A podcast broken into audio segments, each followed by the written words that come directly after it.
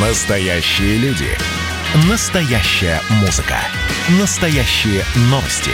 Радио «Комсомольская правда». Радио про настоящее. 97,2 FM. эм.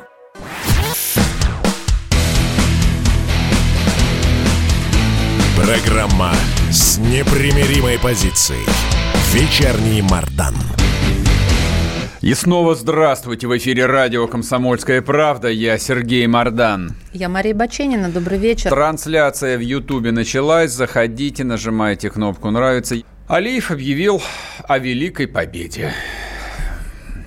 Да нет, как бы они на полном серьезе об этом говорят, и мы об этом тоже потом обстоятельно, серьезно поговорим. Тем временем а, в Армении, в Ереване полномасштабный политический кризис. А, На митинг вышли 150 тысяч человек. Митингующие выдвинули ультиматум Пашиняну до полуночи. А он вернулся-то?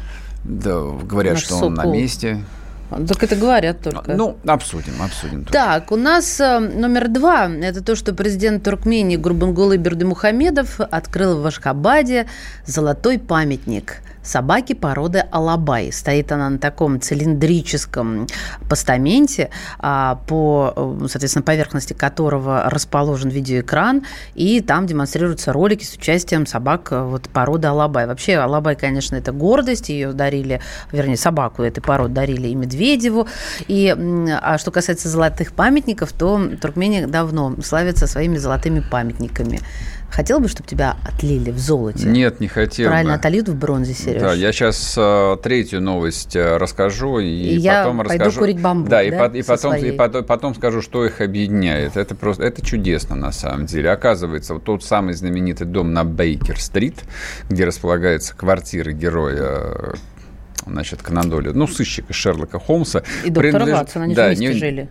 Я э, решил об этом умолчать на, на всякий Прости. случай. А, так вот, эта недвижка принадлежит, не поверите, дочери и внуку а, президента Казахстана Нурсултана Назарбаева. Но он уже бывший, вроде бы, как президент называется, то ли там отцом нации, то ли как-то еще. Но это вообще совершенно потрясающе. Вот а, это вполне себе перекликается с золотым памятником Алабаю. Нет, ну там хотя бы общественная штука. А здесь вот объясни мне, пожалуйста, а это, это можно? Так можно было купить? Дело- я про другое хотел сказать. Я хотел сказать вот про что. Советская власть потратила 70 с лишним лет на то, чтобы этих людей, ну, как-то втянуть в цивилизацию.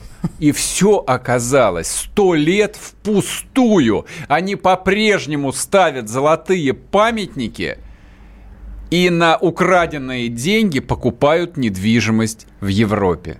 Какого черта нужно было высасывать все соки из русского народа, вот, чтобы вот подтянуть эти самые национальные окраины, ну, до какого-то вот а, а, постсредневекового уровня. Погнали. Вечерний Мардан. А мы сегодня будем а, разговаривать долго и обстоятельно о великой победе а, азербайджанского и турецкого народа, даже не знаю над кем. А вот мы обсудим на самом деле, кого же победили. Потому что цели и задачи у всех разные. Азербайджанцы а, в официальной, так сказать, транскрипции ос- а, освободили оккупированные 30 лет территории. С этим не то чтобы там сложно спорить, с этим а, глупо, потому что спорить а история Карабаха или Арцаха, как его называют армяне, настолько запутанная непонятная, ну, для нас, по крайней мере, а они там а, выясняют... а, Исторический спор, пр- просто чтобы вам было понятно, идет в следующих категориях. Азербайджанцы пришли на эти земли всего тысячу лет назад, говорят э, армянские историки.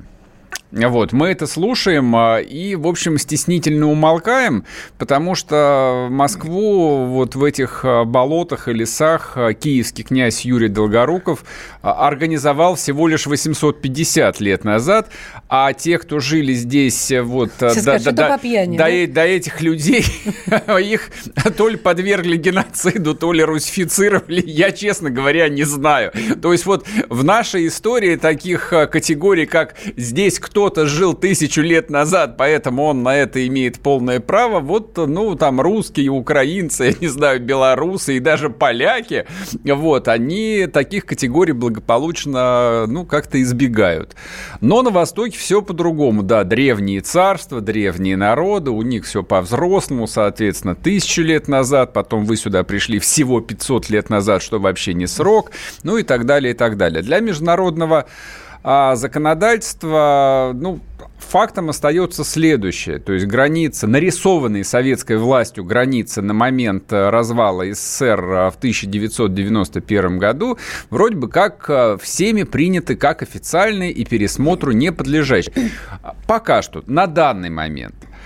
А война первая армяно-азербайджанская масштабная закончилась в 1994 году подписанием соглашение, организация какой-то очередной там а, минской группы под эгидой ОБСЕ и так далее, и так далее. Но азербайджанцы 30 лет а, произносили все очень коротко и конкретно. Карабах, а также 7 районов вокруг Карабаха, собственно, были оккупированы армянами, армянскими отрядами или армянской армией. Здесь тоже, в общем, такая ситуация не очень понятная, где заканчивается а, армия Армении, где начинается армия Нагорного Карабаха. Ну вот я думаю, что такой вопрос вопрос э, достаточно теоретический.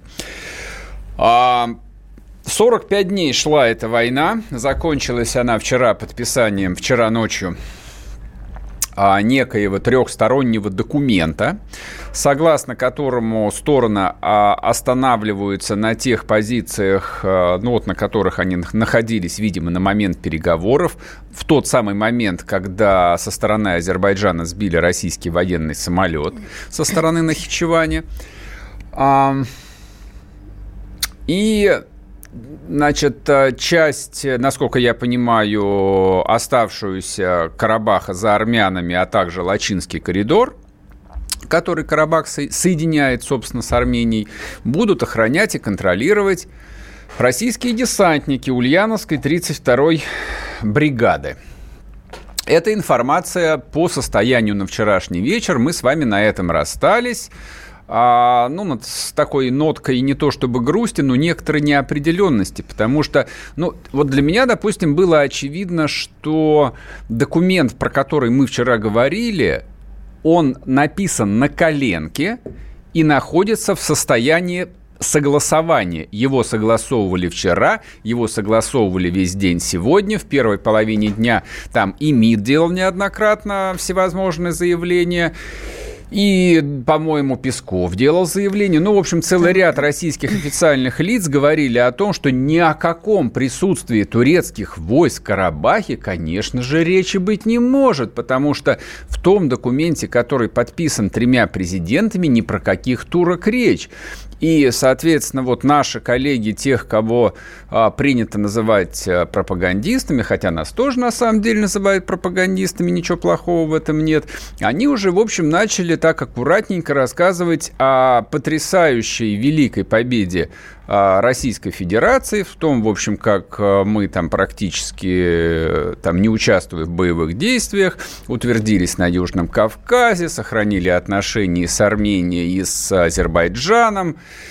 И, соответственно, вот этот Пашинян, который нам, честно говоря, не очень нравился, потому что нелегитимно пришел к власти, тоже, в общем, видимо, ему придется уходить. Ну и, в общем, на позитиве.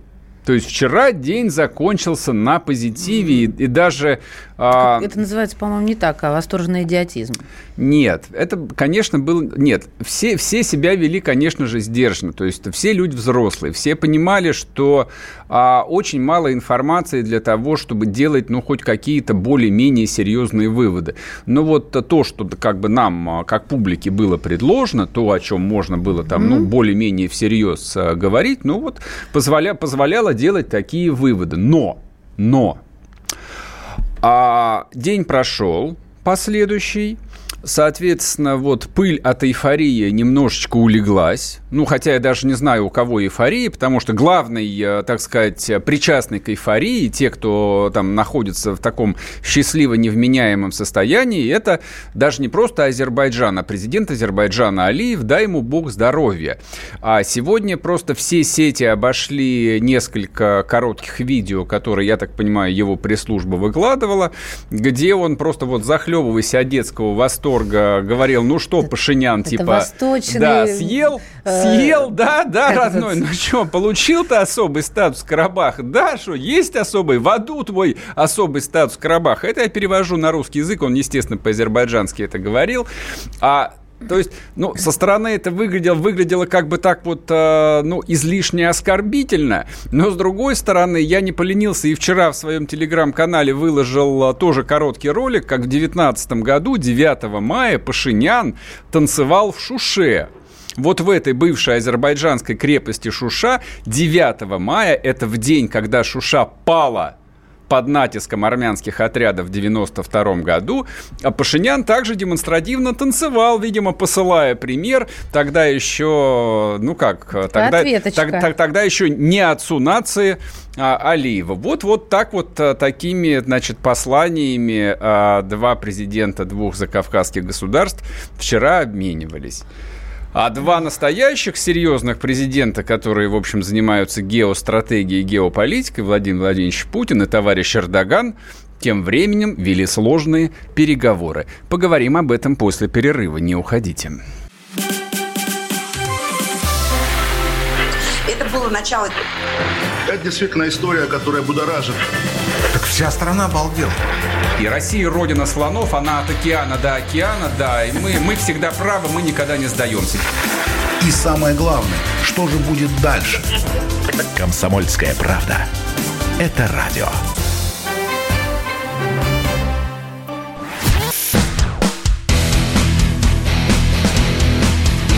Программа с непримиримой позицией. Вечерний Мардан. И снова здравствуйте в эфире радио «Комсомольская правда». Я Сергей Мордан. Я Мария Баченина. Соответственно, кто смотрит нас на Ютубе, а, не забывайте нажимать кнопку «Нравится» и подписываться на Ютуб-канал «Радио Комсомольская правда». Смотрите, по происходящему а, вот вокруг теперь Нагорного Карабаха Алиев объявил, что война закончена, и Азербайджан в ней победил. Оставляем пока это вот за рамками, мы об этом чуть попозже поговорим. Теперь перенесемся несколько, вот на несколько, а, сколько там, сот километров восточнее в город Герой Ереван. В Ереван а, еще вчера захлестнули митинги. А, вот этот позорный мир, как его называют армяне, но он и есть на самом деле позорный, потому что Армения потерпела военное поражение. И, собственно, как бы у Пшиняна вроде бы э, там и никаких э, шансов было не подписать это вот такое компьенское соглашение. А люди выходят на площадь, там масса совершенно ужасающих кадров, там э, рыдающие женщины, у которых разрушены дома, то есть масса людей уже и, там из этой шуши бежала, из близлежащих сел. Ну, понятно, то есть это такое повторение катастрофы 30-летней давности, когда там десятки, сотни тысяч беженцев из этого Карабаха, там и азербайджанских, и армянских тянулись во все стороны, многие из них в итоге осели в России. Ну, в общем, ничего в этом хорошего нет. А в Армении такой полномасштабный политический кризис. А это слегка напоминает э, события 1917 года, надо сказать. Революция, военная катастрофа, переворот. Переворота там вроде бы пока что нет. Да переворачивать просто некого. Ну, как? Нет. нет, переворачивать вроде бы как есть. Кабинет Но его на, пустой. На, на лицо сейчас там есть разгромленный парламент, куда там в, тот же, в ту же вчерашнюю ночь э, вбежали толпы людей, э, соответственно, вот э, там сотни полицейских охраня, охраняют государственные здания и десятки тысяч людей, которые, в общем, готовы порвать любого, кто представляет вот эту вот пашиняновскую власть, но кто будет вместо Пашиняна или Пашинян сможет удержать партия, страну. партия оппозиционных Непонятно найдут кого-то. Вот. А с нами на связи Дина Карпицкая, специальный корреспондент «Комсомольской правды». Мы сейчас у ней спросим, что происходит там. Дина. Дина. Алло. Приветствуем тебя. Да, скажи, да. скажи, пожалуйста, что происходит в городе вот Ереване? стою я на площади Свободы. Все абсолютно спокойно, не поверите. Нет никаких митингов и акций протеста. Вот в настоящий момент, Мгм. сейчас время э, 19.15. Ты адрес не перепутала? времени. Все-таки Нет. на армянском языке? Нет, все нормально, да? Ну, нормально, Смотри-ка. да. И в целом обстановка в городе, я бы не назвала какой-то ре- революционной. Я прилетела буквально два часа назад, Мгм. вышла из аэропорта. Еди- Единственное, что вот да, мне подсказало, что не все спокойно. Блокпосты были при въезде в город, со стороны аэропорта, там проверяли все машины. Видимо, может быть, боялись, что кто-то оружие завезет или еще что-то в этом роде. Вот. А, а были здесь, конечно, днем вот те самые ужасные кадры. Я тоже их смотрела, пока летела, да. Но сейчас, я вам клянусь, вот все спокойно. А что, все разошлись, революция закончилась или что? Все Или... разошлись, тут есть ну, небольшая группа людей, наверное, человек 15, есть полицейские машины, а, обстановка вполне мирная. Сейчас я сюда иду до здания парламента, посмотрю, конечно, но вот вот сходу вот так вот говорю, что вижу, в общем. Мгм, мгм. Но в целом я тут пообщалась уже с, э, с людьми. С кем-то я летела в самолете, со мной рядом сидел мужчина, который э, сам армянин, но 20 лет здесь не был, и еле-еле сделал документы на выезд, чтобы приехать сюда на родину воевать. Война закончилась, пока он ехал. Не но успел. тем не менее- да, но тем не менее он долетел и, гот- и готов идти в бой. Вот сейчас он, я не знаю, куда он пойдет, честно говоря. Вот. Разговаривала я здесь с водителем такси, ну, само собой, пока ехали. И я хочу сказать, что вот э, армяне не настроены воинственно против своего премьер-министра. В большинстве своем они прекрасно понимают, что вот все, с кем я пообщаться успела Мгм. в аэропорту, там в самолете, в самолете, конечно, были жаркие дебаты. Ну, знаете, да, армянские люди, они вообще такие Мгм. экспрессивные, там, и там начались все эти политические обсуждения. Естественно, мы пока ждали самолет, который задерживался, все смотрели видеокадры площади Свободы, обсуждали все это бурно. Я не увидела каких-то оппозиционно настроенных людей, пока я не увидела. Все говорят о том, что да, там Турция, да, Россия не помогла, не включилась, э, про- обсуждают оружие, обсуждают родственников, у всех тут есть кто-то, кто воюет в Карабахе, вот какие там виды вооружения применялись суперсовременные, против которых армянские солдаты вообще ничего не могли сделать. Там мальчишки 18-летние с ружьем, там даже стрелять не в кого было, потому что сплошные там дистанционные какие-то установки. Вот это все обсуждалось, но какой-то критики Пашиняна нет. Мгм, Еще я мгм. такие слышала версии, что это соглашение, которое было озвучено вот пару дней назад, да, что оно было давно уже подписано, просто вот людям не говорили, М. сейчас уже официально объявили. То есть такое ощущение, что к этому были готовы в Армении. Ну- Но несмотря на это, конечно, настроение у всех очень подавленное. Ощущение Ну, такое, что Пашинян не виноват, а виновата Россия. Вот, э, пом- вот Ну, у меня такое ощущение сложилось. Есть немножко такое, да, налет вот такой вот. То есть как бы обвиняют не прям вот говорят, вот Россия, ну, а но тем не менее, вот почему на, Путин нам не помог, почему он не вел войска, почему вот почему. Мгм. Я говорю, ну, ваш Пашинян дружил в последнее время с Америкой, Америка как-то участвовала. Ну, это тоже тишина на этот ответ. Ну, в общем, все ждали помощи от России, не дождались, по их ощущениям. И вот, э, и как бы, мне кажется, не то, что приняли, да, это соглашение, оно там срочно имеет характер, но не бессрочное. То есть какая-то надежда. может. Но вот пока что люди вот в себя приходят от этих известий, и а, ну, я буду дальше здесь работать, сейчас выяснять, встречаться, общаться с журналистами, с местными политиками. И, возможно, съезжу, если получится, со всеми пропусками в зону конфликта, да, посмотрим, что там люди говорят, которым сейчас придется заселяться или оставаться, в общем, какие там настроения гуляют, сейчас все буду выяснять. Ясно. что за, Мгм. за э, несколько часов общения с армянами вот такое впечатление. Понятно, понятно. Спасибо большое. Спасибо. Дина Карпицкая, специальный корреспондент комсомолки с нами а, сейчас была. Она в Ереване, но вот недавно прилетела, говорит, что ничего особенного нет. Завтра, я думаю, что-нибудь более вот такое предметное мы от нее услышим. Но на самом деле я просто хочу напомнить, вот этот вот огромный митинг, э, который сегодня днем стоял перед парламентом, который там охраняли там какое-то титаническое количество полицейских, удивительно для воюющей страны столько полицейских, честно говоря. Вот, то просто... есть, они, то есть они, они не на фронте были. Да, Сереж, вот абсолютно такое же ощущение. Знаешь, я, я же Минск в голове-то еще есть, вот эти фотографии.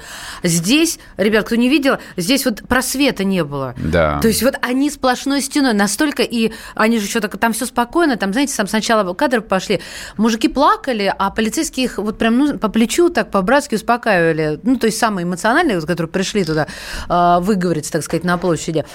И вот они, значит, все стоят, как вот одна целая стена. Очень впечатляет. С утра объявили, что на стороне действующей власти, поэтому и выстроились. Но это, собственно, вот как бы главное впечатление, по-моему, которое доминировало в России, и, собственно, вот эти вот кадры, в том числе и вчерашнего погрома в парламенте, которые громили такие молодые, крепкие, здоровые мужчины, то есть которые, очевидно, в общем, должны были быть где-нибудь там а, в карабахских окопах, и сегодняшние эти сотни ОМОНовцев, полной черной амуниции, да, как в Минске, то есть которых тоже местная власть, она держит под рукой, ну, ну, что внутренняя безопасность – это важно. Но здесь дело не про внутреннюю безопасность. Дело вот э, в том, что обсуждалось достаточно давно, практически с самого начала войны, и сегодня обсуждалось наиболее масштабно о том, что Карабах Пашиняну, конечно же, был не нужен, и многие говорят, и армяне в том числе об этом говорят, что вообще там изначально он был нацелен на то, чтобы Карабах просто сдать. То есть Карабах висел на ногах вот этой вот а, Армении, устремленной в светлое европейское будущее, как гири на ногах. Ну, то есть быть воюющей страной а, причем без всякой надежды выиграть, а, а выиграть нельзя, если ты не являешься военным союзником России, вот, можно было только Карабах сдать. Ну, то есть он сдав, просто... Да, я сдав. вчера задал этот вопрос тебе за кадром, ты говоришь, а кто же его знает? Вот сегодня я слышу этот ответ. Он просто слил, получается? Не, ну, тут не очень понятно. Я думаю, что вряд ли здесь возможен такой однозначный простой ответ. Ну, смотри, а, ну, казалось бы, а, вот на поверхности лежит э, такое очевидное объяснение. То есть армяне привели к власти, к власти некомпетентного человека, вчерашнего журналиста и блогера. Вот да. сегодня там все его полоскали, что типа, значит, э, фейсбучный блогер, да, решил руководить крошечной страной, и то не справился. А представьте себе, ну, тут аналогия проводилась, соответственно, с другим блогером, э, который, значит, э, на Ютубе у нас работает. Представьте себе, что блогер а. будет руководить Россией, что с нами будет. Ну, мы об этом попозже поговорим. Я уверен, что будет, да, ровно то же самое. А, но дело в том, что тот же Пашинян, он ведь не с неба свалился, его не с парашют там скинули, выпускника там какого-то журфака. Там человек, в общем, варился в политике достаточно долго, да, и стратегия э, там и в голове, и среди его советников была там давным-давно там прописана, конечно же. Вот, но чего здесь было больше, предательства или некомпетентности, да, какая теперь разница? Ну, раз... вот, вот э... это либо... Я не соглашусь, что разницы нет. Друзья мои, мы продолжим тему после коротких новостей. Я хочу вам напомнить, чтобы вы подписывались на новые выпуски нашей программы «Вечерний Мордан» в Apple подкастах. Ставьте оценки, пишите отзывы. Все это нужно для продвижения. Такова современная реальность. Ну, вы взрослые люди. Мы тоже будем блогерами, которые будут рваться к власти в России. Мы не борвем в клочья. Ставьте лайк а, тем, кто смотрит трансляцию в Ютубе, и тогда у вас, может быть, появится шанс увидеть Мардана в Кремле. Когда-нибудь, но это будет не а, а скоро. После 24 года, точно не раньше. Вечерний Мардан. Георгий Бофт политолог, журналист, магистр Колумбийского университета, обладатель премии «Золотое перо России» и ведущий радио «Комсомольская правда». Авторскую программу Георгия Георгиевича «Бофт знает». Слушайте каждый четверг в 17.00 по московскому времени. А что такое деньги по сравнению с большой геополитикой? Мы денег тут не считаем.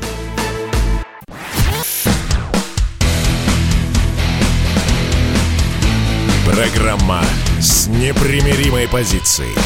Вечерний Мардан. И снова здравствуйте в эфире радио «Комсомольская правда». Я Сергей Мардан. Я Мария Баченина. Здравствуйте. На тюркском языке значит «всадник». Молодец. Баченина? Всадник? Мардан. А.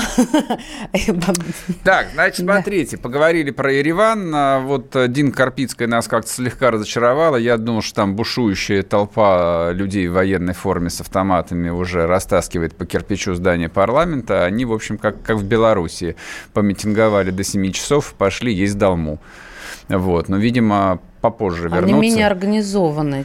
Не, они же сказали, у, Пашиня, у Пашиняна ему предъявили ультиматум уйти в отставку до 12 часов. Но здесь, в общем, все не очень понятно, потому что, ну вот мне пишут слушатели, а, член партии Дашнак Цутюн Гигам Манукян те самые дошнаки, да, которых э, советская власть раздавила, заявил, что невзирая на договоренности по Карабаху, которые в партии считают кабальными, солдаты из их отряда остаются на месте, готовые выполнить любую боевую задачу, в том числе противостоять российским миротворцам. Ну, собственно, как бы вот а, в интернетах, по крайней мере, посты про то, что миротворцы, так называемые российские миротворцы, такие же враги, как и азербайджанская армия, там и турки, как они их всех называют, я уже их сегодня в изобилии встречал. Ну, а Поговорим теперь о соглашении, об этом вот историческом, гениальном, потрясающем, победном соглашении, вот как вчера нам всем объяснили, которое подписала Россия в составе трехсторонней группы. Но я напомню, вчера, соответственно, несколько раз было повторено о том, что миротворцы будут исключительно российские, и, соответственно, это соглашение фиксирует тот факт, что Россия снова утверждается на Южном Кавказе и получает фактически вторую военную базу на территории Азербайджана, потому что Карабах, хоп, это же Азербайджан. Ой. Не Такая хитрость. А турок, а турок там никаких не будет. А теперь mm-hmm. послушаем турок. Anlaşmanın uygulanmasını gözetmek ve denetlemek üzere bölgede kurulacak ortak barış gücünde Rusya ile birlikte yer alacaktır. Yok. Не, это все, что я знаю. Я, да? я специально просил включить это без всякого перевода, потому что... Ты причем ну, поинтересовал, просто... зачем это делать, он говорит, да. ты поймешь. Потому что, чтобы вы почувствовали, так сказать, вот э, весь этот э, накал и всю эту ярость о чем сказал товарищ Эрдоган? Эрдоган а, прямо сказал, то есть эти два сообщения сегодня транслировались э, в том числе а, турецкими информационными агентствами. Вот. А теперь, собственно, вот приведена цитата из а, выступления турецкого президента. Он заявил буквально о том, что в составе миротворческой группы, там это вот центр по значит, э, поддержанию режима прекращения огня, будет присутствовать Турция. Вчера нам, вчера нам, как великую победу, говорили о том, что никакой Турции в Карабахе, конечно же, не будет. То есть, может быть, на территории Азербайджана будут, но это дело Азербайджана. А на территории Карабаха никаких турок не будет. Поэтому, поэтому, вот такая вот была логика. Это наша славная Поэтому победа. смотри пункт выше, что э, Карабах теперь что? Ты сказал? Азербайджан, а значит, можно быть и там. А с моей точки зрения, это, в общем, драматически меняет абсолютно все расклады, потому что... Потому что Турция закрепляется как держава, которая контролирует регион. Ну, смотрите, во-первых, нач... давайте начнем с простого. Начнем с простого. Во-первых, а, Подписанное соглашение, может ли оно быть дезавуировано армянской стороной, если, допустим, сегодня ночью происходит, ну, например, а, какой-нибудь военный переворот или политический переворот, и к партии приходят, ну, допустим, те же самые Дашнаки или одна из 16 находящихся в, в армянском парламенте партии. Их там, правда, их, их, их, да, их до черта. То есть их всего 3 миллиона человек, но у них целых 17 партий в парламенте. Да, это, в этом ничего удивительного нет. В Израиле, например, примерно то же самое. Они меняют премьер-министра или вы, они проводят выборы каждые там 4 месяца. И, в общем, это как бы никак не отражается ни на их ни благосостоянии, ни безопасности, ни на чем. Здесь немножечко другой. Но вот представьте себе, завтра а, там Пашинян запирается в американском посольстве. Я думаю, что это самое безопасное место для него там, на территории Армении, если только он не находится уже сейчас где-нибудь в Сочи или в Париже, ну, неважно, тут выбор достаточно большой, а, и к власти приходит, ну, некий там новый человек, э, вот, возглавляющий Комитет народного спасения. Он, соответственно, как местный Троцкий э, говорит, ни мира, ни войны армию распустить. Э, соответственно, мы не признаем подписанный Лениным предательский Брестский мир. А Точка. армию так зачем распускать? Но это я иронизирую, а. я, это я цитирую как бы. Вот, мне не, да. не моргну И, Да, изве, известное предложение Льва Давидовича Троцкого, да, который уехал с переговоров по Брестскому миру. Как это было? Вот здесь может быть ровно то же самое. Мы отказываемся от э, подписи Пашиняна, он предатель. Мы его расстреляли уже, например. Говорят они, не дай господи. Вот, что нам с этим делать? То есть они, Алиев сегодня уже несколько раз повторил о том, что а, подпись отозвать нельзя, подпись уже стоит. А, но нет, есть какие-то а, законы, если кто-то там кого-то... Нет никаких, не... нет никаких законов. Серьезно? Любые соглашения, подписанные главой государства, может быть дезавуированы. Их Могут во, быть во, во, во, во всем мире дезавуировалось там тысячи документов. Mm. Там а, Советская Россия отказалась платить по царским долгам, которые потом платила антисоветская Россия, напомню помню, да, и даже, и даже выплатила все с дисконтом, но выплатила. Вот, здесь может быть ровно то же самое. И что происходит в этот момент? Смотрите, а, на самом деле, а, как сказал один а, там а, талантливый человек про состояние, про сегодняшнее состояние Карабаха после того, как азербайджанская, ну и турецкая, видимо, армия заняли Шушу, а весь остальной Карабах, точнее, ну, как минимум Степанакерт, находится на расстоянии одного взмаха и тагана. То есть один бросок. Степанакерт абсолютно беззащитен. Армии, видимо, нету. А 1930 российских десантников никого спасти не могут – то есть вот а, если провести аналогию, ну, с какими-то более-менее там недавними событиями, что из себя представляет вот подобный экспедиционный корпус небольшой в абсолютно враждебном окружении, когда вокруг тебя хаос и когда тебя никто не хочет видеть, вот что ты можешь сделать? Это известная такая операция в Индокитае французской армии, можете найти в интернете, а, битва при Дьен-Бен-Фу где в джунглях окопались 10 тысяч французов. Вот, они боролись с Хашимином. В итоге, в общем, 10 тысяч из них попало в плен, а пока их там а, через тропы лесные вели до порта, погибло 80% солдат. Ну, естественным такая, путем, да? Естественным путем. От голода, от болезней, там, от, от укусов, не знаю, ядовитых змей и так далее. Вот это вот была оборона Дибьянфу. Вот, то есть ни поддержки с воздуха, ничего не было. То есть вот эти наши 1930 э, десантников, по большому счету, могут а, приносить пользу всем сторонам, в том числе и России, лишь в том случае, если все стороны в этом заинтересованы. Как только там возникает полномасштабный конфликт, они автоматически в течение часа превращаются в заложников.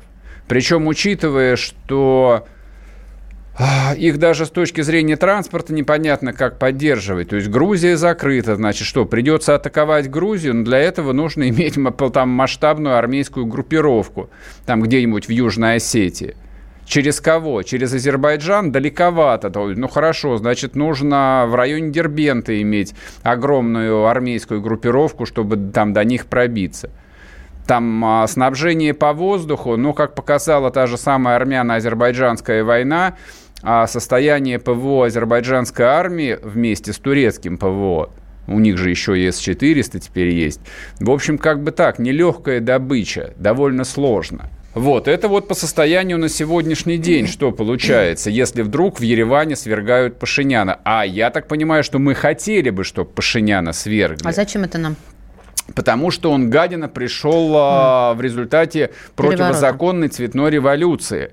А мы не поддерживаем никаких лидеров, которые приходят в результате цветных революций. Просто не поддерживаем и все. Мы, мы объективно в этом а, видим угрозу. То есть, и, и я даже здесь не решусь сказать, что это какая-то вот такая паранойя. Э, в этом есть логика, потому что для России, очевидно, готовится тот же самый сценарий. То есть этот сценарий был реализован в 89-90 году, такой прообраз цветной революции Борис Николаевич Ельцин и вся сволочь, которая пришла к власти вместе с ним – вот, дальше за 30 лет э, там а, Запад, американцы научились вполне себе цветные революции устраивать на любых континентах, любых вариациях, им все равно. Мусульманское общество, христианское общество или там постхристианское общество, им без разницы. Они умеют работать с любой аудиторией. Соответственно, как бы там формат российской оппозиции, вот, который там у нас есть и, ну, как-то существует, это формат, да, там, возможной будущей цветной революции. Вот, это просто данность. Хорошо, если к власти придет какой-нибудь условный пророссийский армянский военный. А если нет, то что из этого будет? Непонятно. Вот мне просто непонятно. Я на самом деле просто вслух рассуждаю. Да неправильно ты делаешь. А что остается-то? Э, сидеть и, э, я не знаю, ждать у моря погоды, рассуждать. Ладно. Вернемся через пару минут, продолжим разговор, не уходите.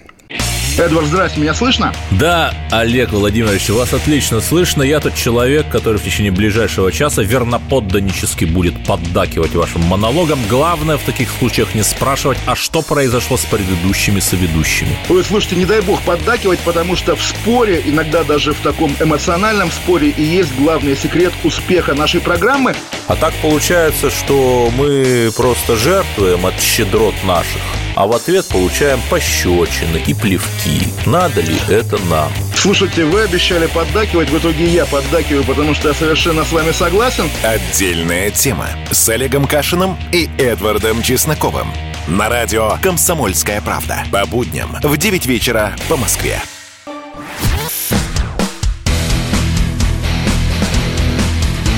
Программа с непримиримой позицией. Вечерний Мардан. И снова здравствуйте. В эфире радио «Комсомольская правда». Я Сергей Мордан. Я Мария Баченина. Здравствуйте. С нами на связи Игорь Стрелков, герой русской весны. Игорь Иванович, здрасте. Здравствуйте. Давайте поговорим с вами об итогах э, победы Азербайджана над Арменией и как эта победа отразится на нашей с вами общей родине, на России, ну, в горизонте ближайших пяти лет. Насчет пяти лет это сказать сложно. По нынешним временам пять лет это уже целая эпоха. Ну, в целом, вероятнее всего, негативно. Даже невероятнее, а точно негативно. Э, во-первых, потому что э, фактически э, обеспечив Азербайджану полную победу, даже и Турции, даже больше, чем они могли рассчитывать чисто военным путем, я имею в виду коридор, э, экстерриториальный коридор, который получает Азербайджан между Нахичеванью и Баку, то есть по территории непосредственно Армении. Даже вот если это отбросить, э, то будем держать еще целую бригаду, очень дорогостоящую, в оперативном окружении, в общем, фактически в заложниках. То есть у нас появляется еще одна маленькая Сирия, конечно, не такая емкая в смысле денег и людей – но вполне солидная по расходам. Что вы думаете? И самое главное, что... Да-да, извините. Да, что вы думаете по поводу того, что для Эрдогана это фактически просто ну, промежу, промежуточный шаг э, на пути к тому, чтобы там расшатывать дальше тюрко, ну, тюрконаселенные регионы России, Крым, Татарстан, да, ну и как бы наших сателлитов э, типа Казахстана и Киргизии? Для Эрдогана, конечно, это огромная победа, учитывая, что панчуркизм является одной из составляющих его идеологии, османизм, неоосманизм так называемый. Да, тут даже не приходится сомневаться. Для него это очередной шаг для, не только для него, для, той силы, для тех сил, которые он представляет в Турции, и можно смело прогнозировать, что он не остановится. Не забывайте, что вот даже во время этой войны, когда вроде бы, по идее, туркам следовало бы быть аккуратнее в выражениях, чтобы не вызвать э, как бы дополнительных осложнений. Э, Эрдоган, э, близкие к Эрдогану люди и сам Эрдоган заявляли о том, что Крым – это часть Украины, Донбасс – это часть Украины, что крымско-татарский народ ущемлен, и даже поставили под сомнение условия Кучук-Канаджерского мира. Uh-huh вот, по которому, собственно, Крым отошел в состав России. Поэтому, а там, где условия Кучука и Наджирского мира, это не только Крым, это Кубань, угу. вот, это Новороссийск. Ну, в общем, фактически, частично, может быть, даже э, это Таганрог. То Но... есть, э, ну, Эрдоган идет, свои, идет вперед, и э, уступка, колоссальнейшая. Уступка, это даже не уступка по отношению к Армении, это просто предательство вот, как союзнику, э, конечно же, поощрить его на дальнейшие действия. И полагаю, что следующим шагом будет э, активное участие Эрдогана в процессах, происходящих на юге Украины. Вот я как раз об этом и хотела сказать. Может быть, вся эта риторика э, ну, во имя того, чтобы разместить там военные базы, потому что переговоры уже ведутся? Э, с Украиной? Да. Ну, да, возможно и так. Но уже я уже говорил о том, что подписано соглашение рамочное о производстве турецких беспилотников на территории Украины. Так что, ну, военное сотрудничество идет полным ходом. То есть... Причем я хочу отметить, что во время боевых действий в Карабахе э, на Донбассе снова э, нарушалось перемирие, причем активно, там погибали военнослужащие, и не один, и не два. Начались обстрелы, и обстрелы приняли уже, пусть не очень мощный, но да, ежедневный характер. Получается, Эрдоган будет воевать, вернее, нет, а, а, Украина будет воевать, а, как же это сейчас я выстрою, Эрдоган будет воевать украинскими руками, давайте пусть будет ну, так. Так же, как он воевал азербайджанскими. Но он не с нами воевал, да, а все-таки здесь получается иначе. То есть мы в конфликте а, ну, с Турцией. Учитывая, что Российская Федерация, так же как Ереван не признала Донбасс в качестве никого, Угу. Вот, и считает их отдельными районами, то, допустим, э, ну, что можно сказать, ничего нельзя сказать. С точки зрения дипломатической мы ведем себя точно так же по отношению к Донбассу, как материковая Армения вела себя по отношению к Арцаху. Один к одному, никаких различий. И предательство, которое, скажем так, осуществил Пашинян по отношению к Карабаху, к Арцаху своему, э, вот, может быть осуществлено точно так же Москвой по отношению к Донецку и Луганску, причем легко. Москва, собственно говоря, только и делает, что предает своих вот, и умиротворяет чужих. Вот. То, что произошло в Арцахе, это ни в какие ворота просто не лезет. Фактически мы э, за, э, за счет своего союзника решили все проблемы своих врагов, вообще все. Они получили даже больше в результате этой войны, на что могли рассчитывать. Скажите, а... воевали Арцах, но и соединили Баку э, с Нахичеванью. А, а, как, а какие цели Москва-то ставила? То есть э, Москва почему дистанцировалась? Наш гешефт, он ну, тут в чем заключается? И у меня дав давнее убеждение, даже не впечатление, а твердое убеждение, что Москва и конкретно Кремль исходит в своих действиях не из государственных гешефтов или интересов, а из гешефтов и интересов конкретных лиц. Каких, мне сложно сказать, но я так полагаю, что речь идет о каких-то долях в нефтяном бизнесе, в золоте и так далее и тому подобное. Вот тем более, что на территории Арцаха добывается много золота, и там есть как бы совместные mm-hmm. компании, в которых есть и представители так называемого российского бизнеса, который весь в Лондоне у нас живет. Вот, поэтому я думаю, что дело в первую очередь в этом. И во-вторых, это продолжение той гибельной политики, которую мы проводим с 2015 года. Постоянных уступок. И еще э, вопрос в том, что мы загнали свой контингент в Сирию, который фактически полностью зависит от милости Турции угу. в плане своего снабжения и вообще существования. Игорь Иванович, у нас мало времени. Еще последний вопрос вам задам. Как вы думаете, вот это вот э, так сказать, новая роль Турции, насколько она Эрдогана делает героем а, в глазах, ну вот в широком смысле э, мусульманского населения и России в том числе? Я вам скажу, что, учитывая, я никогда не, не пропагандировал то, что в России вступала в войну, но не скрывал, что Россия должна помочь союзникам э, хотя бы каким-то путем. И судя по количеству угроз, которые поступают мне на русском языке, и, видимо, от граждан России тюркской национальности, то Эрдоган герой на территории Российской Федерации довольно большого количества ее граждан, проживающих здесь э, граждан СНГ. Все, что я могу сказать. Спасибо. Благодарю вас. Спасибо. Игорь Стрелков был с нами, герой русской весны 14-15 годов. А, друзья мои, кто нас слушает на радио, мы с вами сейчас уже будем прощаться. Но ну, у нас вот, для вас да, есть подведем итог. приятная новость. Но есть приятная новость. А, у вас есть возможность перейти на YouTube и послушать еще час нас там. Да, в прямом эфире на YouTube да, мы в, продолжим да, в, да, в прямом бесноваться. Эфире. Вот. А, так, сколько нам осталось времени? Да, 30, 30 секунд, секунд, Сергей. Смотрите, а, я думаю, что по Карабахской войне более-менее ясность наступит э, к завтрашнему утру. Будет понятна судьба Пашиняна, соответственно, окончательно придется признать, э, видимо, участие турецких э, там, сил, турецкой армии вот, в патрулировании этих освобожденных карабахских территорий. Ну, из этого уже будем завтра делать какие-то вместе с вами выводы, последствия для России. Вечерний Мардан. Когда армия. Состояние души.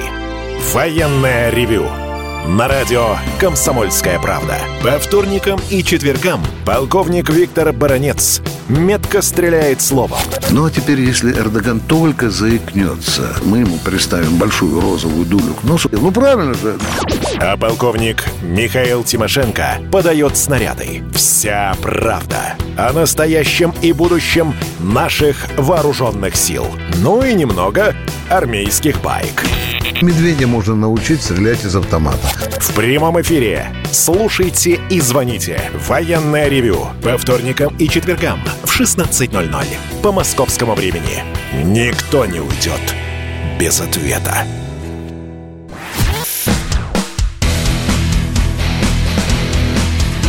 Программа с непримиримой позицией.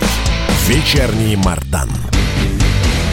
И снова здравствуйте. Да? Удивительно, да, это как раз, тот, это как раз тот самый случай, когда я со всем основанием могу сказать и снова здравствуйте, потому что сколько там, пять минут назад мы с вами благополучно попрощались. И, э, С радостью снова встретились. Да, но, соответственно, кто нас смотрит на Ютубе, продолжайте нас смотреть на Ютубе. А, вас тут очень много прибавилось. Нажимайте кнопки «Нравится», подписывайтесь на Ютуб э, «Радио Комсомольская правда». Здесь будет говориться ровно то же самое, что я бы и сказал на Ютубе. То есть, как бы а, он, он, на радио «Комсомольской правды», на единственном информационном радио в стране никакой цензуры нет. Просто чтобы было понятно. То есть, если цензура и существует, то она существует исключительно в наших головах. Вот то, что мы считаем там а, нужным обсуждать, и так, как мы это считаем нужным обсуждать, то мы и обсуждаем. А начали мы с Марией говорить э, вот во время перерыва и, соответственно, вот краткого присутствия только в Ютубе. Очень жаль. Да. Дай нам выдержку, так да. сказать, сухой остаток. Там не, там не очень много. Мы начали говорить о том, а, чем а, грозит приход а, Турции в Карабах. Просто я, я, я напомнил, что а, на этой земле турок никогда не было. 200 лет назад Россия саблей отвоевала Карабахское ханство у персидского шаха. Там османов не было это новая территория. То есть вот это вот горизонт, а, который неоосманизм для себя рисует, вот этот вот большой тюркский мир, он совершенно не находится в рамках границ именно Османской империи, бывшей Османской империи, которая умерла по результатам Первой мировой войны. Они, в принципе, как бы там свой интерес простирают на всей территории А, населенные тюркскими народами, и, соответственно, Азербайджан – это тюрки – Многие говорят, что это то же самое, что турки. Нет, на самом деле неправда. И разница в языке там очень существенная. В общем... Вот, и разница в культурах там очень существенна. Но тем не менее, да. И второе, у Эрдогана, конечно, совершенно очевидна претензия на то, чтобы быть лидером именно мусульманского мира. Но что у него пока еще неплохо получается. У него это прекрасно получается. А, Сергей это... не сказал сейчас в сухом остатке главную фразу, которая была высказана в YouTube-трансляции, что, на его взгляд, столкновение Турции военного и России не избежать только вот когда и на, в каком месте, пока непонятно. А, я же задала вопрос, на который пока ответа не услышала. Сколько и как придет, и чем придется да, заплатить придется, Алиеву да. за помощь Турции? Я не знаю, на самом деле. Мне кажется, это вообще не вопрос, потому что за оружие Алиев платит нефтедолларами. Там, а у, я не про деньги, у, у Азербайджана положительный платежный баланс. Он может купить все, что захочет на самом деле. И Азербайджан действительно много лет тратил много денег на свою армию, на ее переоснащение, на подготовку, на все, все, все, все, все, на что и должна была бы тратить и Армения, Армения в том числе. Но, но, по, но по какой-то... Нет, дело не в этом. А в чем? Дело не в этом. Дело в том, в- что Армения просто не занималась этим. Просто это никому, видимо, было неинтересно. Все 30 лет находились в эйфории, да, и рассказывали, как мы, значит, э, там отымели э, турок э, 30 лет назад, и теперь Карабах наш. А оказалось, навсегда не бывает ничего. Я же вчера говорил о том, что, да, вчерашняя победа в битве при Каннах оборачивается поражением в битве при Заме. Собственно, как бы было, так и есть. А что касается Турции, не, вообще, я вообще хотел бы говорить на самом деле о России, потому что, ну, мы достаточно поговорили об Армении и Азербайджане, при всем моем уважении, как бы они нас интересуют исключительно в контексте происходящего в России или того, что может происходить э, в России. Так вот, столкновение с Турцией, да, это вероятность э, очень такая близкая, очень опасная, и просто она уже сейчас пахнет порохом. И я, кстати, вот, э, как и все, посмотрел э, эти азербайджанские и турецкие флаги на улицах русских городов.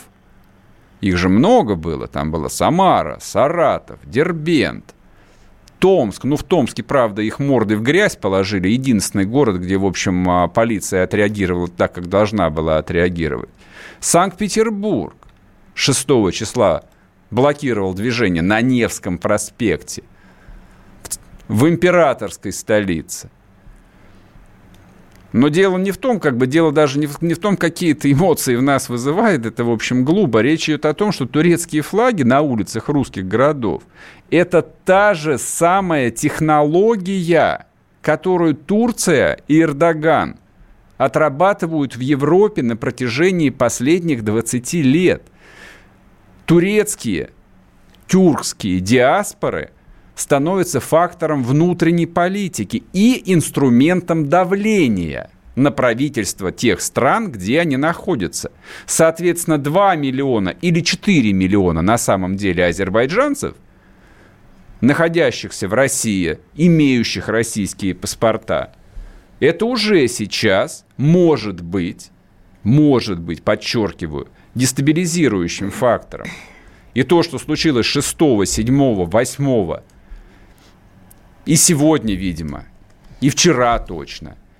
Вот все эти эксцессы с флагами, вот, это демонстрирует то, что это уже дестабилизирующий фактор. И наши силовики и региональные власти совершенно не знают, что с этим делом, особенно региональные элиты, которые с этими диаспорами просто переплетены миллионом а, финансовых, деловых, политических интересов. То есть как, кого тут, кто будет прессовать-то? Как вы себе представляете? А Вот ты говоришь достаточно об Азербайджане и об Армении. Давайте поговорим о России. Не спорю, а, но как раз о России. В Татарстане вышла газета, которая называется «Тюркский взгляд». Обложку украшает развивающийся а, флаг. И м, написано «Азербайджан, наши сердца с тобой».